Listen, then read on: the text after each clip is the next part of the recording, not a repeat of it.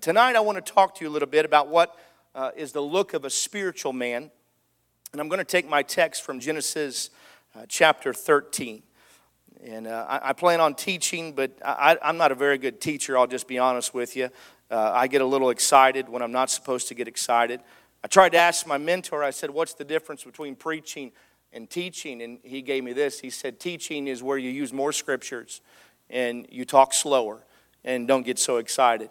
And I thought, well, that's, that's probably not going to work well with me. And uh, I, I, like to get excited every now and then. Uh, we're going to use some scriptures here. I'm going to try to do some sort of contextual teaching on uh, the 13th chapter of Genesis. But if I scream and shout uh, a little bit or if I get excited, don't pay any attention to me. Uh, just feel and do what you're comfortable with. Somebody say amen. I can't tell if you're smiling at me or frowning at me, so I guess that's good in both ways for me. And, uh, but if I could get an amen on occasion, that would help me to speed this along uh, more quickly. Uh, thank you, Brother Barkus, for uh, leading us out today. And, and uh, wow, what good time. Got me behind the pulpit in a quick manner. And uh, I thought we'd go till 9 o'clock, so I've got an hour and five minutes. So we should be able to get through this tonight. Amen. That was a joke. You could, you could laugh. I'm not going to keep you here an hour and five minutes. I do my best to keep you under that quite a bit. When we turn to Genesis, the 13th chapter, and we begin in verse 1, we see a rather fascinating thing take place. And, and Scripture to me is, is so incredible. It is the living Word of God, and we know that God's Word has the ability, no matter how many times that we've read it and researched it and studied it out, we know that it, it has the ability to come alive to us. And I think part of that is because we uh, we live in different times and we live with different emotions and we live with different problems and even uh, others that are around us, even in our household or in this church. But God's Word has the ability at times to come alive to us and it speaks to us no matter what situation that we are in. I believe that Genesis, the 13th chapter, is, is right there with that because though you may come from a different walk of life and you may be going through something a little different than myself, I believe that Genesis 13 and 1 has the ability to minister to every believer. Amen. Because I believe that faith cometh by hearing, and hearing by the word of the Lord. I, believe that God has the ability to build something that we cannot see, that we cannot even fully understand, because faith is a substance of what? Things that are hoped for, the evidence. Now, is that not a perplexing statement in itself? things not hoped for, evidence of things that I cannot see. If that doesn't sum up the Christian conundrum or, the, or our walk with God in a capsule, I think, I think every one of us should be encouraged by that thought alone. When there's no evidence of things that I can see, God's still working on my behalf. When I'm hopeful, but I don't really even know what to hope for, I know that God has got my life already figured out. So we turn to chapter 13 and 1. It's introduction of Abraham. Abraham, I believe, is a very pivotal person in Scripture. He is Father Abraham, and rightly spoken, because this covenant that we are all recipients of was given to Abraham first and then passed down from patriarch to patriarch. We have been adopted into this family. And so you and I can cry, Abba, Father, because we are a part of the covenant that God gave Abraham. And in Genesis 13 and 1, it says, And so Abraham went up out of Egypt. Now, why is this important? Well, let me, let me just kind of break this down for us a little bit. We need to have some history. You see, God gave Abraham a sevenfold promise. Anybody remember what that is? He said, I'll make thee a great nation, I'll bless thee, I'll make thy name great, thou shalt be a blessing. I will bless them that bless thee, curse him that curseth thee, and in thee shall all the families of the earth be blessed. That was the promise that God gave to Abraham. That promise alone has got Abraham's life completely taken care of. There is nothing the enemy can come against Abraham with that can circumvent this problem. As a matter of fact, that means that everything that Abraham hath need of, God promised he would provide. Think of that. Everything is covered. Doesn't matter what circumstances you find yourself in, it doesn't matter how bleak the future may look. God told Abraham, I've got you covered. You have no worries. But in the midst of this promise that God had given, And in the midst of the blessing from the promise that God had given, Abraham finds himself in turmoil. Why is he in turmoil? Well, because there's a famine in the land. So, first off, we find that God speaks directly to Abraham and gives him a promise, says he's going to take care of all his needs. Conditions in the atmosphere change, dries up all the crops and the water, and what does Abraham do? He doubts God. Now, this is almost laughable if it wasn't so tragic. I think we point fingers at Old Testament characters and we say, well, why would they do that? Shame on Abraham. Uh, didn't he believe God? What about Daniel? Didn't he believe God? What about David? Well, didn't he believe God at times? We see many Old Testament characters, some were successful in trusting and believing God, and others not. We look at we look at Abraham here and we say, why would he leave a land that God had promised him because of a famine? God has the ability to provide for Abraham in a famine, according to this promise. Everything that Abraham is going to touch, God is going to take care of.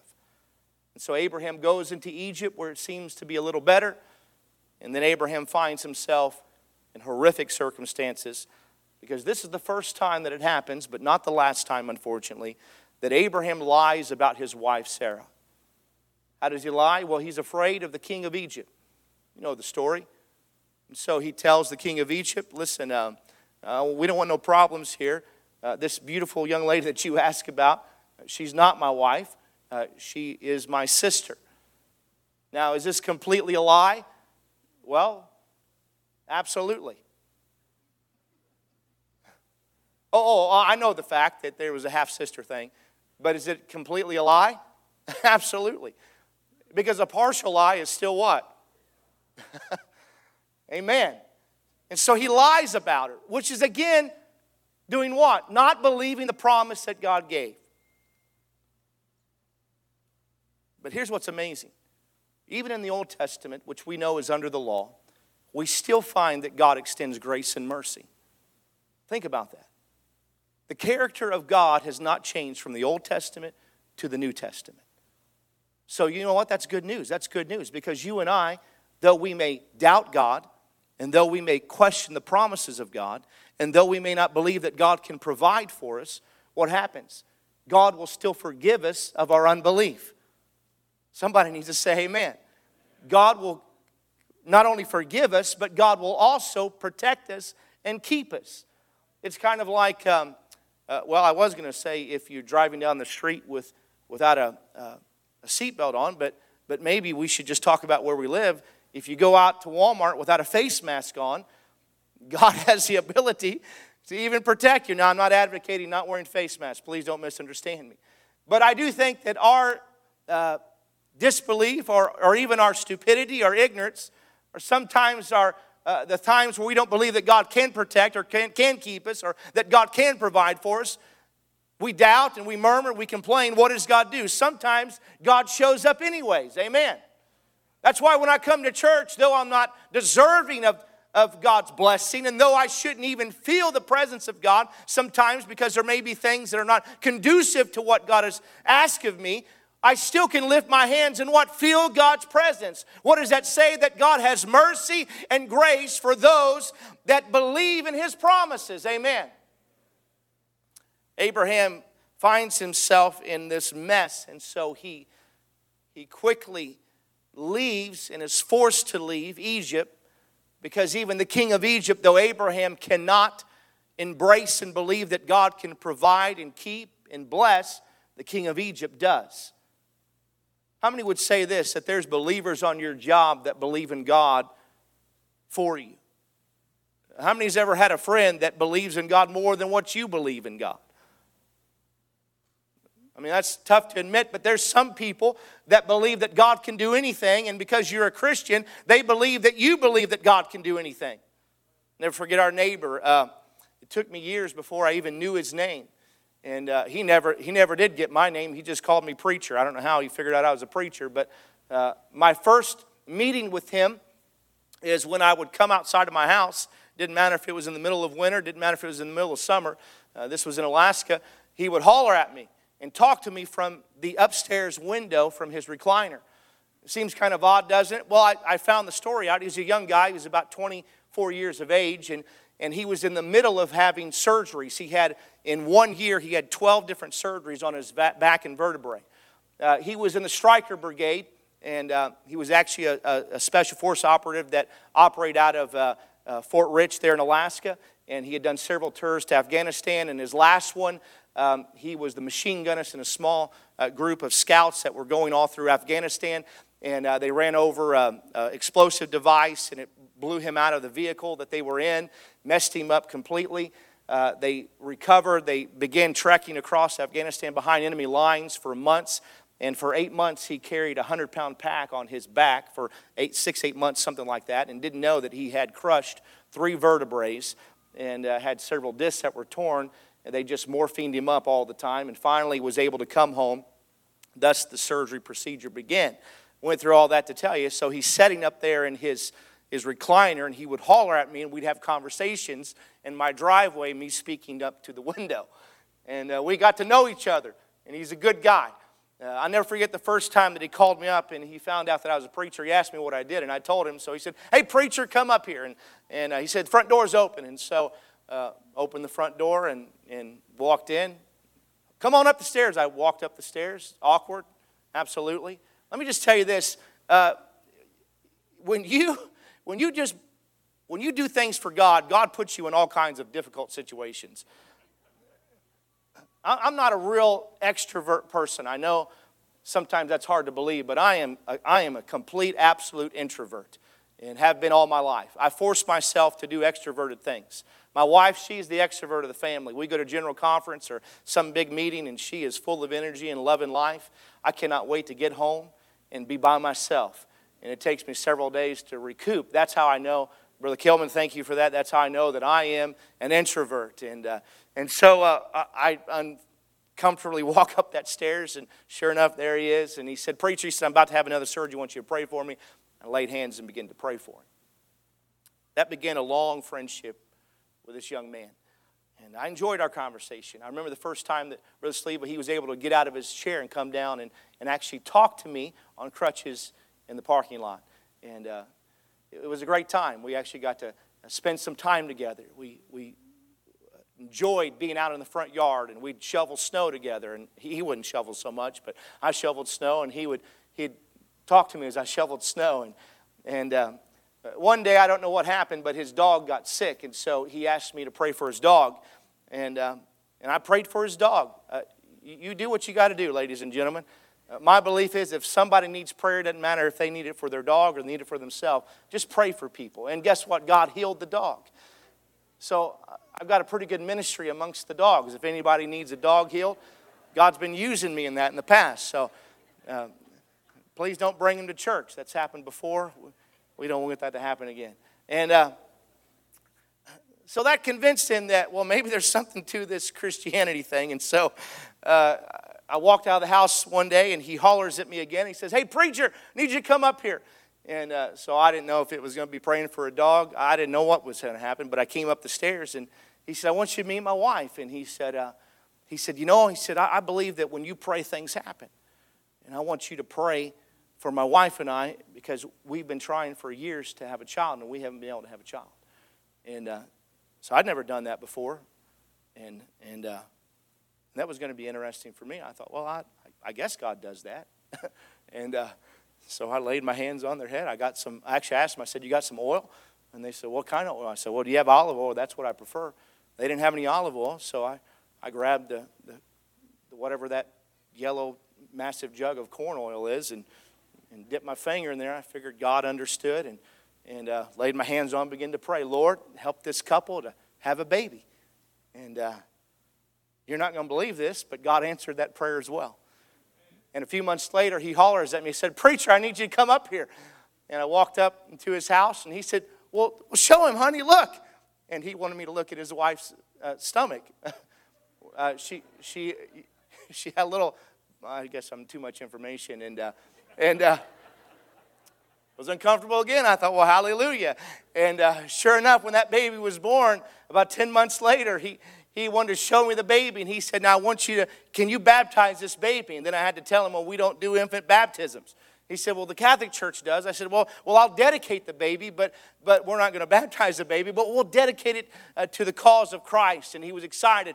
And it was amazing because in that time of my life, uh, it seemed as if the enemy was coming against me with my spiritual walk with God. I, can, I can't go into all the detail, but we were pastoring at the time, and, and the enemy was attacking us over and over and over again from every side. And I'll tell you what, what I needed more than what that young man needed was to see see the prayers that I would pray, God would answer. And sometimes when you walk onto your job, you may not always believe that God can have a revival at your workplace, and you may not always believe that God can do some amazing thing through you. But guess what? There are people around you that need to know that God is able. And it may come through your prayer, and it may come in moments that you're uncomfortable with, but know this God God can use people to encourage your faith.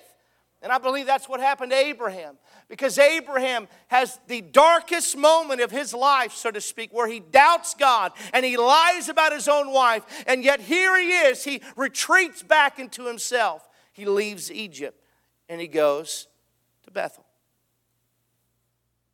What Abraham was doing was he was separating himself. Now, don't mistake separation for isolation. Separation is where you pull back from the world. Isolation is where you cut everyone off. Isolation is never good.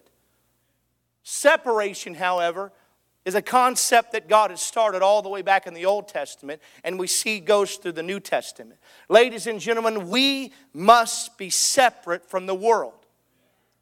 Let me say that again. We must be separate from the world. We've got to talk differently. We've got to act different. We've got to look different. We've got to process spiritual things different. We must be separate from this world. It's okay every now and then to say, not going there.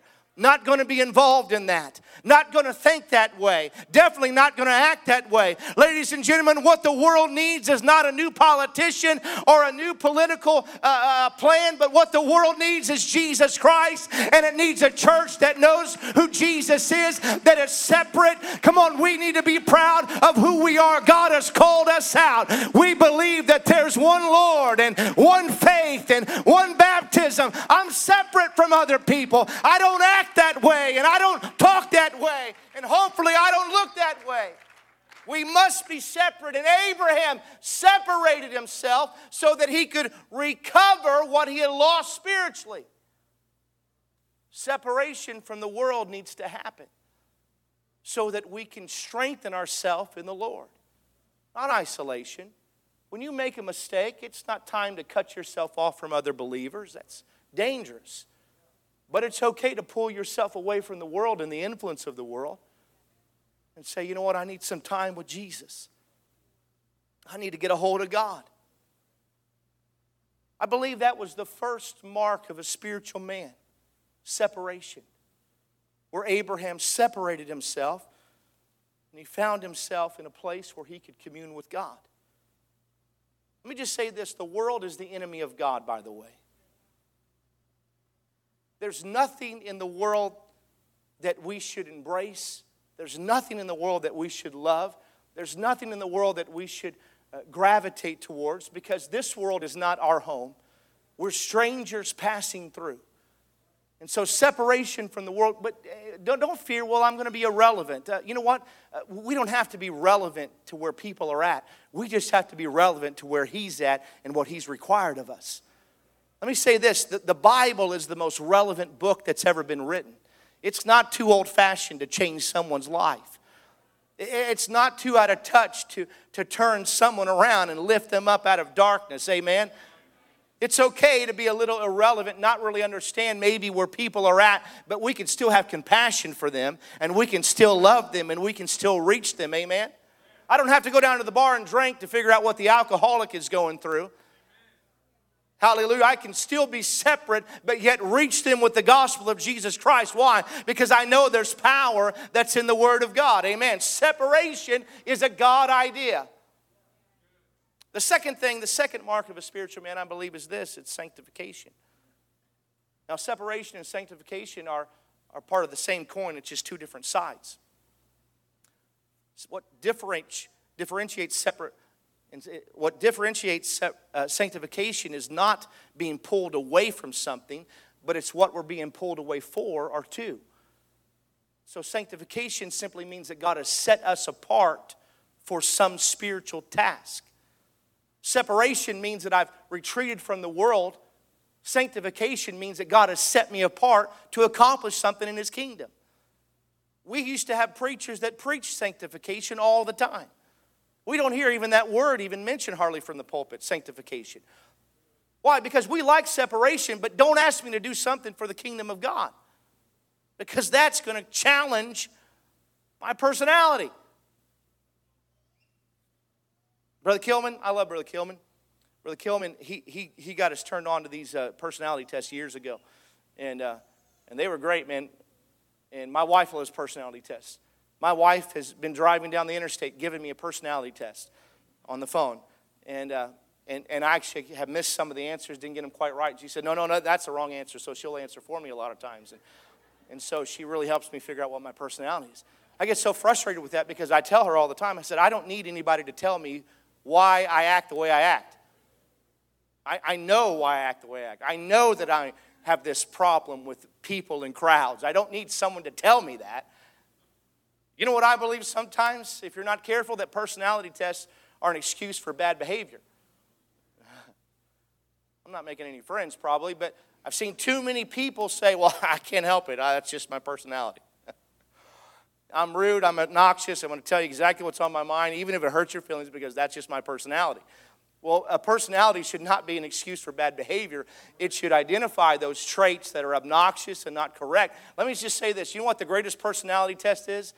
It's the fruit of the Spirit. The fruit of the Spirit should trump every personality test. Because if you're not bearing fruit, what's going on with the tree? What's the initial evidence of the Holy Ghost? What should be the evidence after that? Fruit. We, we get a lot of people filled with the Holy Ghost, and thank God for that. But there's a lot of people that that's the only experience they have with the Spirit. Because after that, they're not bearing the fruit. Do we need to sing the song, Love, Joy? We, I mean, because that's essential to the spiritual growth of individuals. You don't bear fruit around some people and not other people, by the way. Uh, you, you don't have fruit for your family and fruit for your friends and then fruit for your neighbors. It's just fruit, ladies and gentlemen. You see, we must become spiritual people. This is the second mark, is sanctification. You know what God is wanting us to do? He's wanting us to not just be separate from the world, but He's wanting us to be set apart for a task that God has called us to accomplish. Now, let me just be really bold here right now. I believe that every person in this room is called of God. Your calling may different from the person you're sitting next to you, but there's still a call of God on your life. The call of God is to reach those with the gospel of Jesus Christ, to reach those with the gospel, to be set apart and sanctified by God. Let me describe it like this. We were driving up through Hatcher's Pass, my wife and I, and, two of our very close friends that came to visit us. And uh, I didn't know it at the time, and I did not do this intentionally. Um, although, if I would have known it, I would have done it intentionally. Uh, but the wife of of our friends was terrified of heights and had no idea. And so we're driving up through Hatcher's Pass. And I didn't think that this was one of those terrifying drives that there's a 10,000 foot drop on one side of the road. Um, it may be several hundred or so, maybe a little more than that on occasion. But as we begin to drive up, it's one of those strange end of July days where it starts spitting snow because we're at such a high elevation. And uh, I can hear people in the back seat praying on occasion. You know how it is when you go around a curve just a little bit fast and someone starts going, Jesus, Jesus, Jesus, Jesus. And uh, I thought maybe it was just the beautiful vistas that was causing this spiritual experience with him in the back seat, my wife and, and my close friend's wife. But actually, she was terrified. It got so bad that she took a blanket that we had and covered her head completely up with a blanket because that was going to help in case we rolled down the hill, apparently. No, she was just trying to mask any visual stimulant of, of dropping off a cliff, I guess. And, and she was terrified. And it made me feel bad. And, and so, uh, as a good husband, he was laughing hysterical at his wife in the back seat praying with a blanket over her head. And, and finally, we got to a place where I, I promised I would slow down and what I did was I started driving in the opposite lane to get further away from the edge of the cliff. Because that's the concept of what sanctification is all about. It's not just being separate, but it's being set apart so far away from the danger so that God can use me to accomplish a spiritual task. It's not just being lukewarm on the fence or just being a little bit close. It's kind of like how close can you get to the edge of the cliff before you fall off? Well, it shouldn't even be that concept. How far away can I get to assure my safety? That's what sanctification is. When we come to church, it's, it's the time to fill up so that we can go back out and reach the lost, to make an impact, to display the fruit, to help our workers and co workers alike. If we want to change Indianapolis, we've got to pray but prayer without works is dead. So we've got to put action. Now, I appreciate these prayer walks. I think that will push back darkness and it will break free spiritual things, no question about prayer. But if all we do is pray and we never reach, we're never set apart for a task, then we will never accomplish what God has called us to accomplish. We've got to do more than just pray, we've got to put action behind the words. You see, Abraham had wrestled with all of this in Egypt and he was pulling himself away. Here's a third mark of a spiritual man it's sacrifice. Because after Abraham pulls away from Egypt, he sets himself apart. What does he do? He finds himself at Bethel. He finds himself at a place where he begins to build an altar. If you begin to search out Genesis, you'll see that four, there's five separate times, but two of them are the same. There's four separate times that Abraham builds an altar. There may be more, but all we have is a record of four that Abraham did and built in Scripture. Abraham is sacrificing unto God, he's building an altar, a sacrifice. You know, I, will never forget those altars that, that I built at not just my church, but at youth rallies and youth camps and, and district conferences. Those altars that I built as a child and as a young man, even as a young minister, a young husband, a young father, an old guy. Those altars I can go back to, I can go back to in my mind. It doesn't do anything for God, but it sure does a lot for me.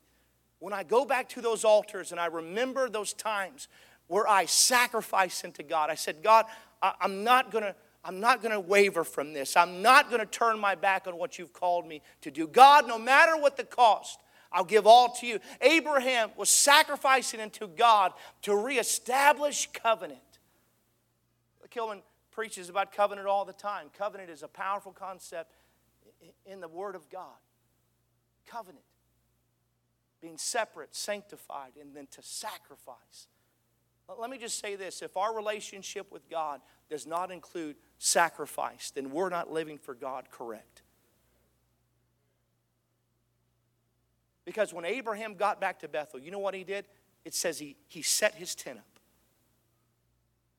This was a pivotal moment, I believe, in Abraham's life. Abraham had cattle, uh, Abraham had gold and silver. Abraham was a wealthy man. He could have built the biggest mansion that he could have ever imagined. He had the potential to do that. But Abraham now was reminding himself that God has called me to a faraway land. When we see the calling of Abraham, what does God say to Abraham?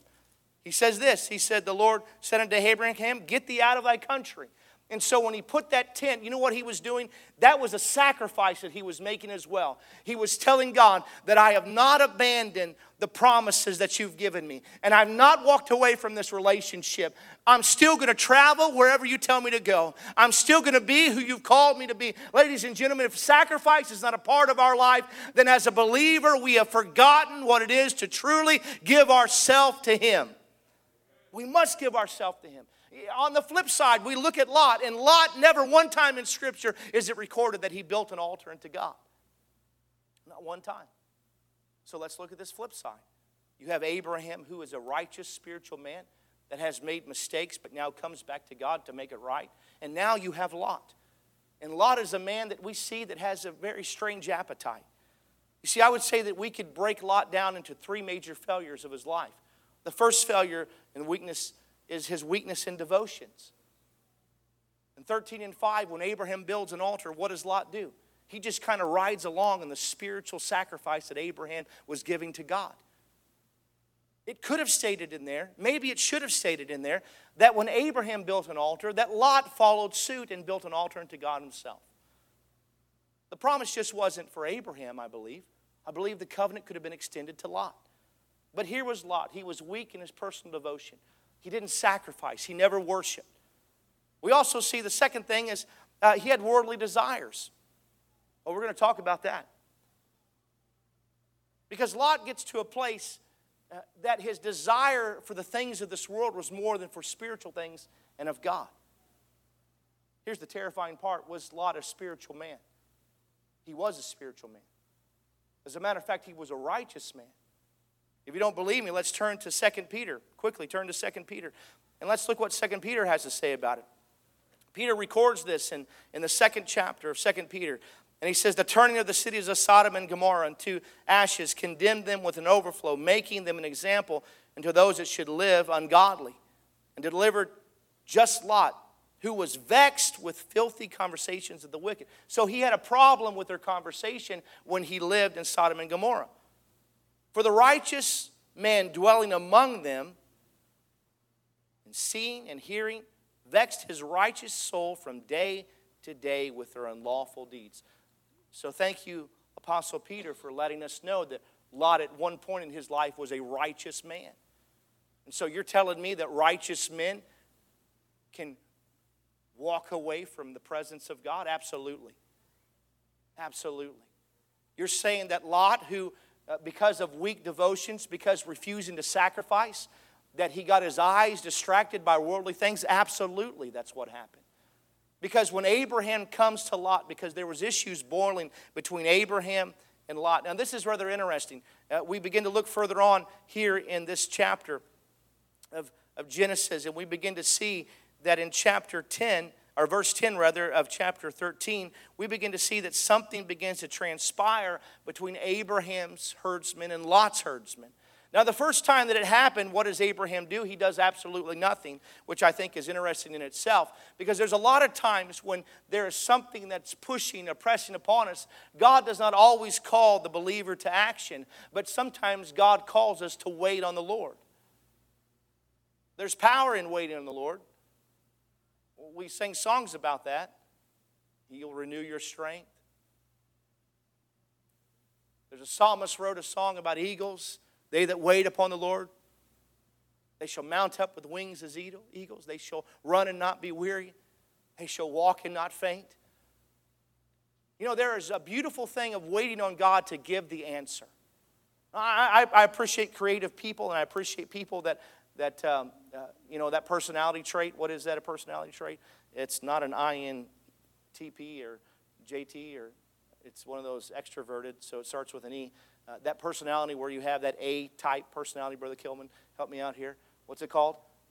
It's an ENTJ where you just you just step in and take the bull by the horn, so to speak, and wrestle it to the ground. You know, I think there's some times where you have to be that type of person where you confront the issue head on, but I believe there's other times where you have to wait on the Lord and allow Him to renew strength and allow Him. Can I be very personal? I don't know if I can say this. Hopefully, the internet feed's not on. She's probably not watching, anyways. What do you do when you believe that your Sunday school teacher for your three and four year olds is smoking. What do you do? Well, you get her out of the Sunday school department, Brother Healy. That's what you do. And I thought that's what I'm going to do. And, and I, there were so many compelling things that was building a case against this. And I knew that she probably had a little issue with this. And so I told my wife, I said, we got to pray about this. I need to figure out how to, how to handle this. Um, she's got family members, a sound guy and, and the drummer, and, and uh, her, her, her mother even helps the church out every year with the tax write-off. She owns a business, and and uh, anybody ever been in a situation like this where you start calculating everything that could happen if you make one decision? And I thought, so if if I kick her out of the Sunday school, how's that going to affect everybody else in the church? Maybe this brings some insight. You wonder why pastor's not dealing with an issue right now? Because it's not just about the issue, it's about everyone involved. Let me tell you something. We're in the soul business, ladies and gentlemen, and every soul matters. It doesn't matter what position they hold. It, the feelings of people should be our greatest concern. Now, we have to do right and we have to stand and err on the side of righteousness, no question. I was praying God, and every time that I would go to, to move against this, God checked my spirit and said, No. And I thought, Well, that's not of God. I kept saying, God, I, I know I need to take care of this because she is influencing our three and four year olds. I do not want to have to deal with three and four year olds that are smoking cigarettes before they're six. I, I can't handle this. And, and, uh, and I didn't know what was going on in that classroom. I was trying to sneak into the classroom and listen at the door and seeing if I could pick up. Y'all have never been there. This is, uh, this, you're, you're not going to get this kind of preaching any place, I'll tell you that. But I didn't know what to do. I was young. I, I had no idea. I, I kept praying, God, I got to deal with this. Tell me how to deal with this. And God kept telling me, no, no. My wife kept saying, When are you going to deal with this? I said, I don't know. I keep praying, and God keeps saying no. She's like, That is not of God. She's that extrovert, remember? I said, Well, I don't think it is either, but I don't know what to do, and I cannot go against what I felt God speak to me. Let me just say this it doesn't matter if it doesn't make sense. It's like that time of confusion. If you don't know what to do, then don't do it. That's probably the most profound, simplistic advice that you can get. Let me say it again. If you don't know what to do, don't do it. Just wait on God. I started praying. God, you got to answer. It hadn't been but about a week and a half, maybe two weeks.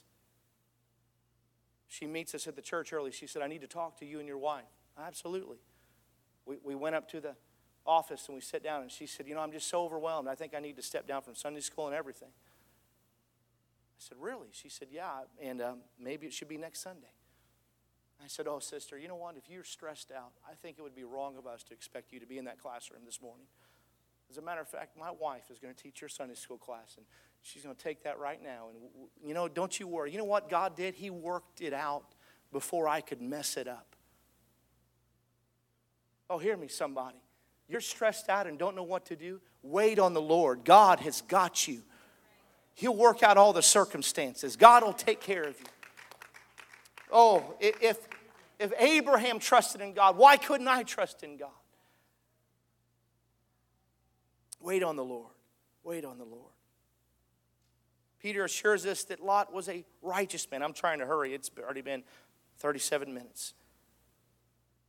He was a righteous man, but somewhere Lot's righteousness began to wane. He was weak in his devotions, he was worldly in his desire. When this issue between Lot and Abraham began to arise, you know what Abraham could have done? Well, God's given me the patriarch blessing. God has given me this promise. And so I'm going to choose the best of the land, and I'm going to let you choose the rest. Abraham could have said that. But what does Abraham do? No. Abraham's going to step back because he understands that God has already got this worked out. Lot looks at the, the land and he begins to see that the land towards Sodom and Gomorrah is perfect for raising cattle because that's what he was. But never once do we see in Scripture. Now, let me take a little liberty here. Not much, I'll be careful. But never once do we see in Scripture that Abraham asked the question Is Sodom good for raising a family? But he considered, Is this good for my cattle? You see, it was what he could get out of it, it's how he could prosper. but he never considered the most valuable treasure that God had blessed him with his children.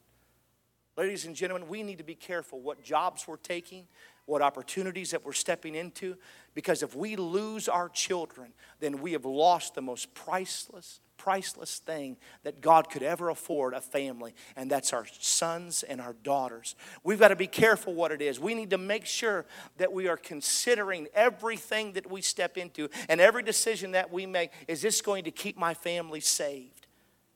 Lot never considered that. His desires were worldly. Number three, made wrong decisions. Not only did, did Lot make one wrong decision when he moved to Sodom and Gomorrah, uh, we, we can go on in Scripture. I don't want to get too far ahead of myself, but, but he made this decision to go into Sodom and Gomorrah, and he was just going to be close to it, but not in the city. What happens? We find that he gets closer and closer, right? And before you know it, he's setting in the gate, and before you know it, his family's living in the city. Let me just say, when you start walking towards the world, it's hard to stop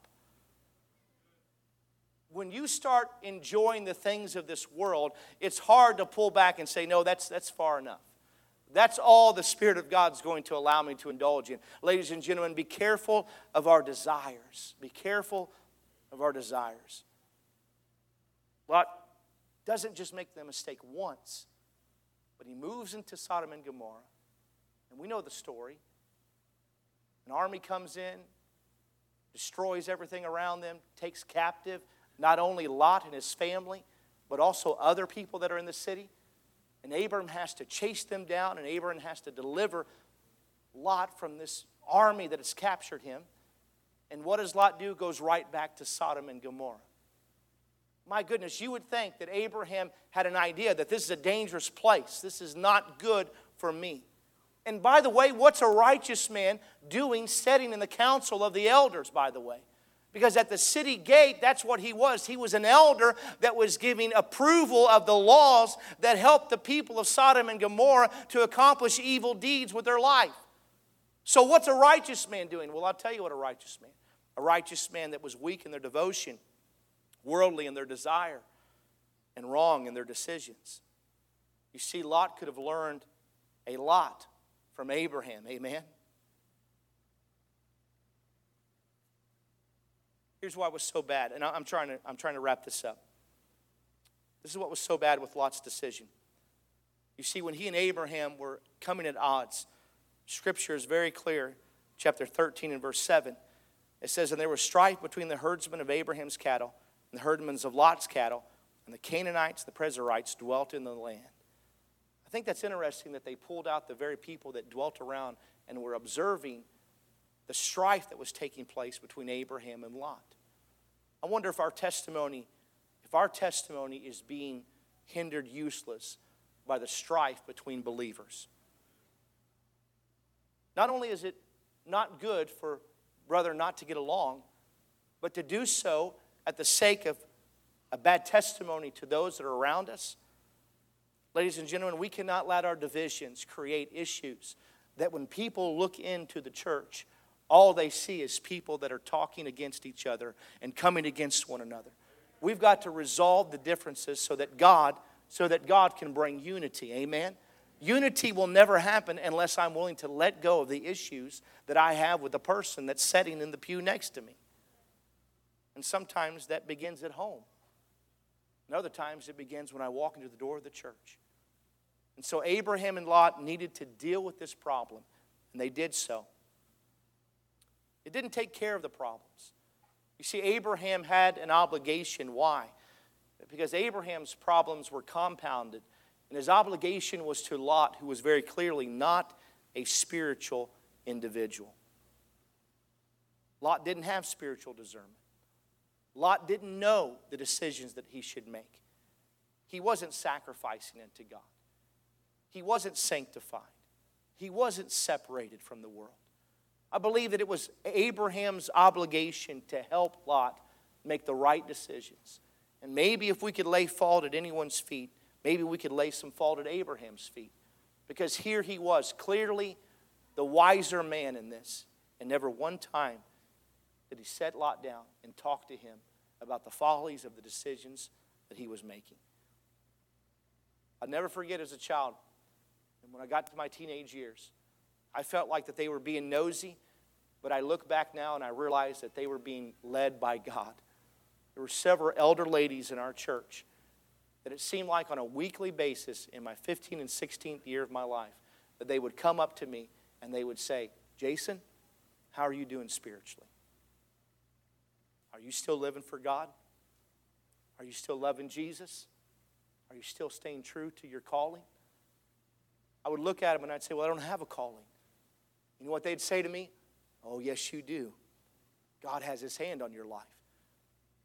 I'd walk away sometimes, and there, I'll be honest, there were times where I was a little offended. Well, what gives them a right to come talk to me? You know what they were doing? They had lived a life, and they had walked down that same path, and they knew a young man that was standing at a crossroads. Elders in the church, I'm asking each and every one of you if you can help somebody, help a young person. If you can help a young couple, reach out to them. If they're not coming to church, it's not always the pastor's responsibility to check and make sure that every person is in attendance on Sunday. It's our responsibility. It's our responsibility as a figure like Abraham to reach out to Lot and say, Lot, I'm concerned about the decisions that you're making. I believe that we could create an environment, not just of accountability, but an environment of spiritual impartation where we allow God and what He has done for us. We can allow that, that spirit to be imparted through prayer and through, and through teaching and through God's anointing. And that spirit will help others to achieve what God has called them to achieve. I'm asking you to stand to your feet. I'm, I'm trying to close.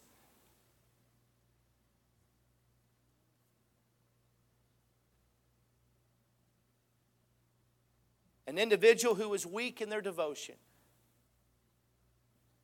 an individual who has walked away from godly desires, an individual that is making wrong decisions, is an individual that is setting themselves up for a very dangerous encounter with the enemy of your soul. Ladies and gentlemen, if ever we needed men and women of the church not only to watch out for one another, but to make sure that we are staying focused on what God has called us. It's this day and age. It's this day and age. We need apostolics. We need Calvary Tabernacle to become spiritual leaders in our community. We need to make sure that we are setting forth the right example to those that are around us. I'm asking us right now at the close of this service, can we just lift our hands and close our eyes? And would you just very quickly in your pew, just say, Lord, I, I want to be a spiritual individual. God, I want your strength, your strength to be made manifest in my life. God, I want to be separate from the world. I, I want to be sanctified. I don't want to just pull myself away, but God, I want to pull myself away and closer to your calling and what your purpose is. God, I pray. I give my all to you on an altar of worship. That's my sacrifice. To lay my flesh down, to let your spirit give me strength. We give you glory, we give you honor. In Jesus' name we pray. Amen, amen, amen.